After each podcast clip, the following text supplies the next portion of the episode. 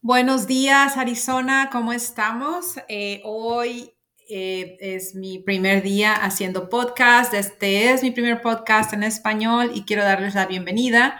Espero les guste y la información que aquí comparta sea de su agrado.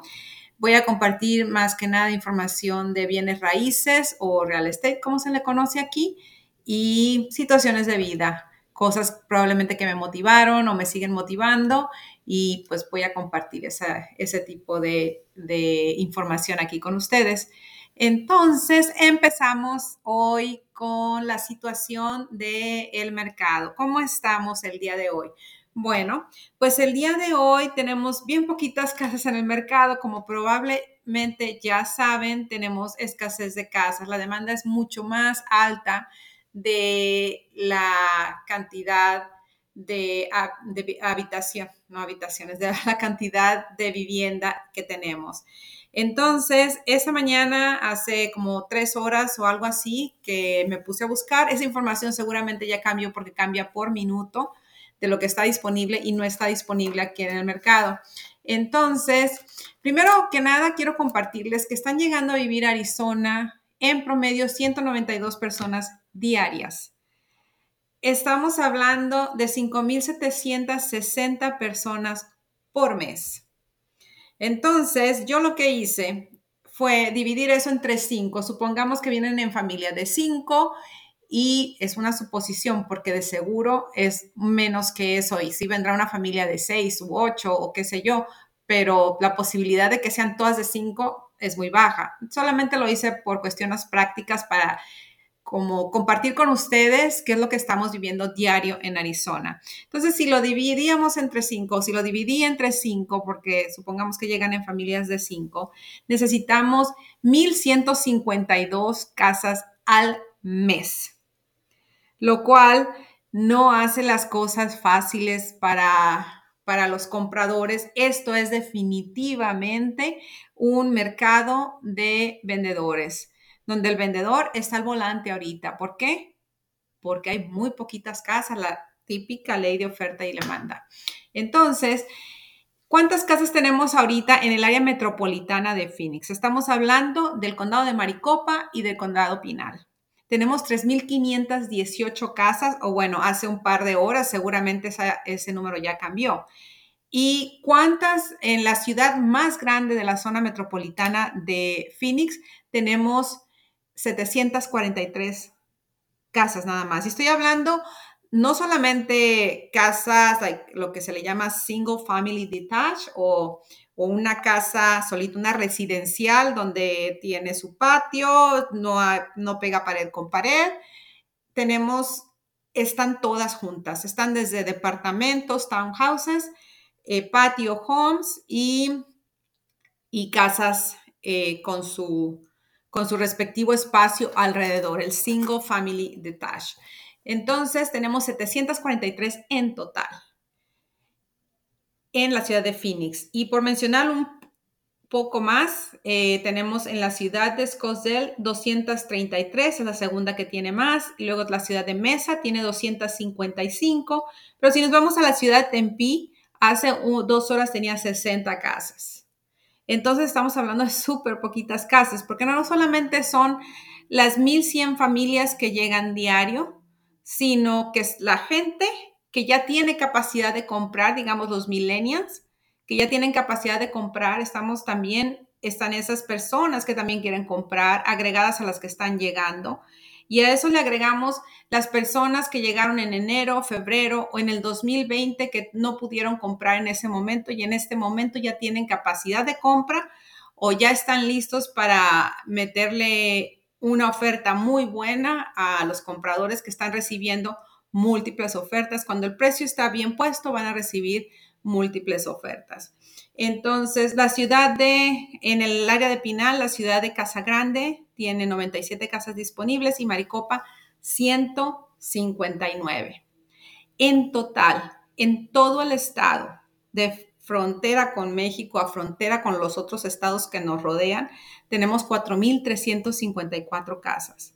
Tenemos inventario como para 90 días en este momento. Ha habido días que tenemos inventario, inventario menor al mes pero solamente han sido dillitas y eh, gracias a que todo ha circulado bien, por lo menos tenemos mes y medio de inventario.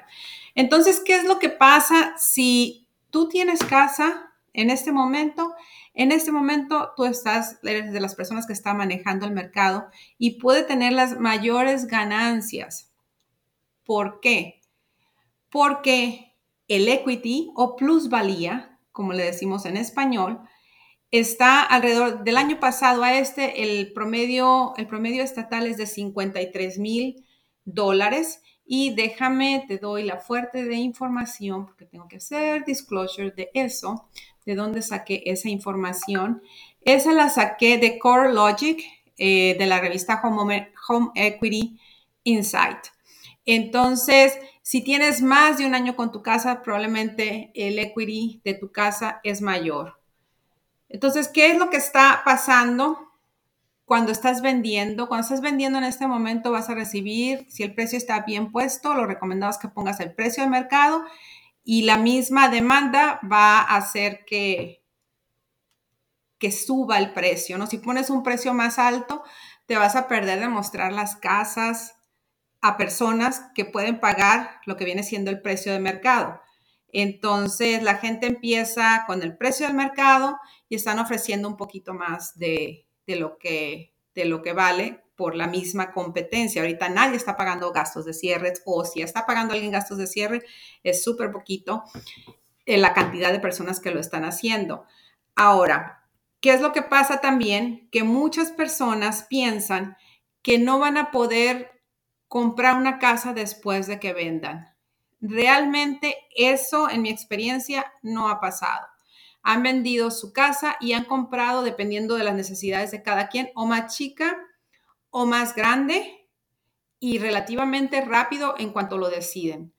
¿Por qué? Porque tienen suficiente dinero, como vendieron la casa, tienen suficiente dinero para el down payment y los gastos de cierre y hace su oferta más atractiva que una convencional o un FHA que te da más oportunidad de ver tu oferta eh, de una manera más atractiva.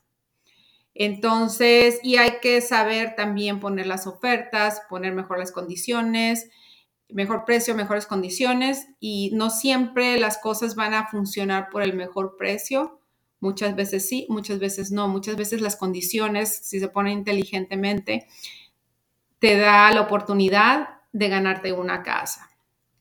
Ahora, la otra cosa que se está mencionando muchísimo es que las, el mortgage, los intereses bancarios por la hipoteca, que decimos en español, aquí es un mortgage, eh, van a subir y se ha estado diciendo eso desde, desde el año antepasado y ahorita ya estamos viendo que sí está subiendo, ¿no?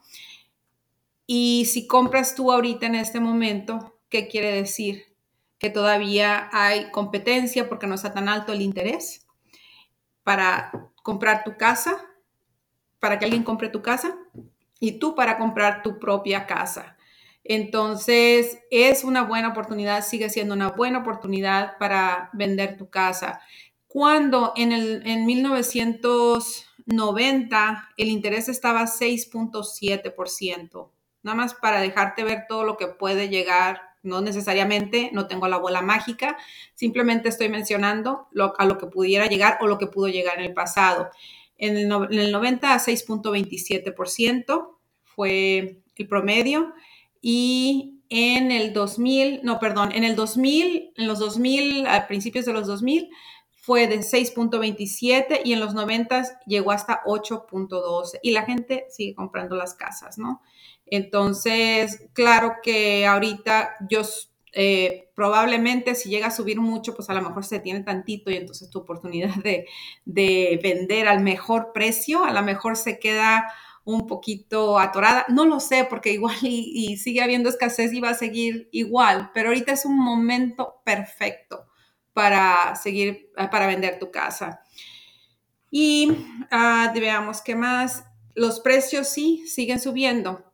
Pero ¿qué quiere decir? Si tú vendes tu casa y compras la casa que quieres, digamos que la casa que quieres es más grande por cualquiera que sean tus necesidades, o si es más pequeña, porque ya estás en un nido vacío, entonces de cualquier manera, esa nueva propiedad va a seguir subiendo de precio. Ahorita no tenemos así que se vea así cerquita el cambio, que vaya a haber una reducción de precios. Yo no la veo. No tenemos inventario. Las casas se están vendiendo antes de terminarse de construir, pero muchísimo antes de terminarse de construir en este momento. Igual apenas salen al mercado y se esfuman, ¿no? Está tan, tan fuerte esta situación que pasa el fin de semana o digamos ponen una casa en lunes, pero pueden decir ponerla en el mercado en el lunes y el y el seller decide poner, mostrar la casa solamente el fin de semana. Y ese fin de semana, si la casa está a buen precio y todo, va a jalar visitantes que van a poner ofertas. Entonces, definitivamente, este sí es un buen momento para vender tu casa. ¿Y qué más? ¿Qué más? ¿Qué más? Y pues ya la otra cosa que les quiero comentar es que tengo guía para compradores, guía para vendedores de esta primavera. Ya está lista, es una, te la comparto electrónicamente. Si estás pensando en comprar, si estás pensando en vender tu casa, esta guía te puede ayudar a tomar una decisión más certera. Digamos, si estás indeciso, a lo mejor puedes después de leer la guía decir sí, sí quiero comprar, o a lo mejor puedes decir no, no quiero comprar. Entonces, contáctate conmigo si tienes esa, esa duda y yo con mucho gusto te, comparto la guía y puedo tener una conversación contigo también si quieres. Entonces, estoy a tus órdenes. Me llamo Mari Carmen Ramos y soy agente de bienes raíces en el estado de Arizona y también te puedo recomendar con quién trabajar en cualquier parte del país o del mundo. Que tengas un bonito día, un placer compartir contigo. Hasta pronto.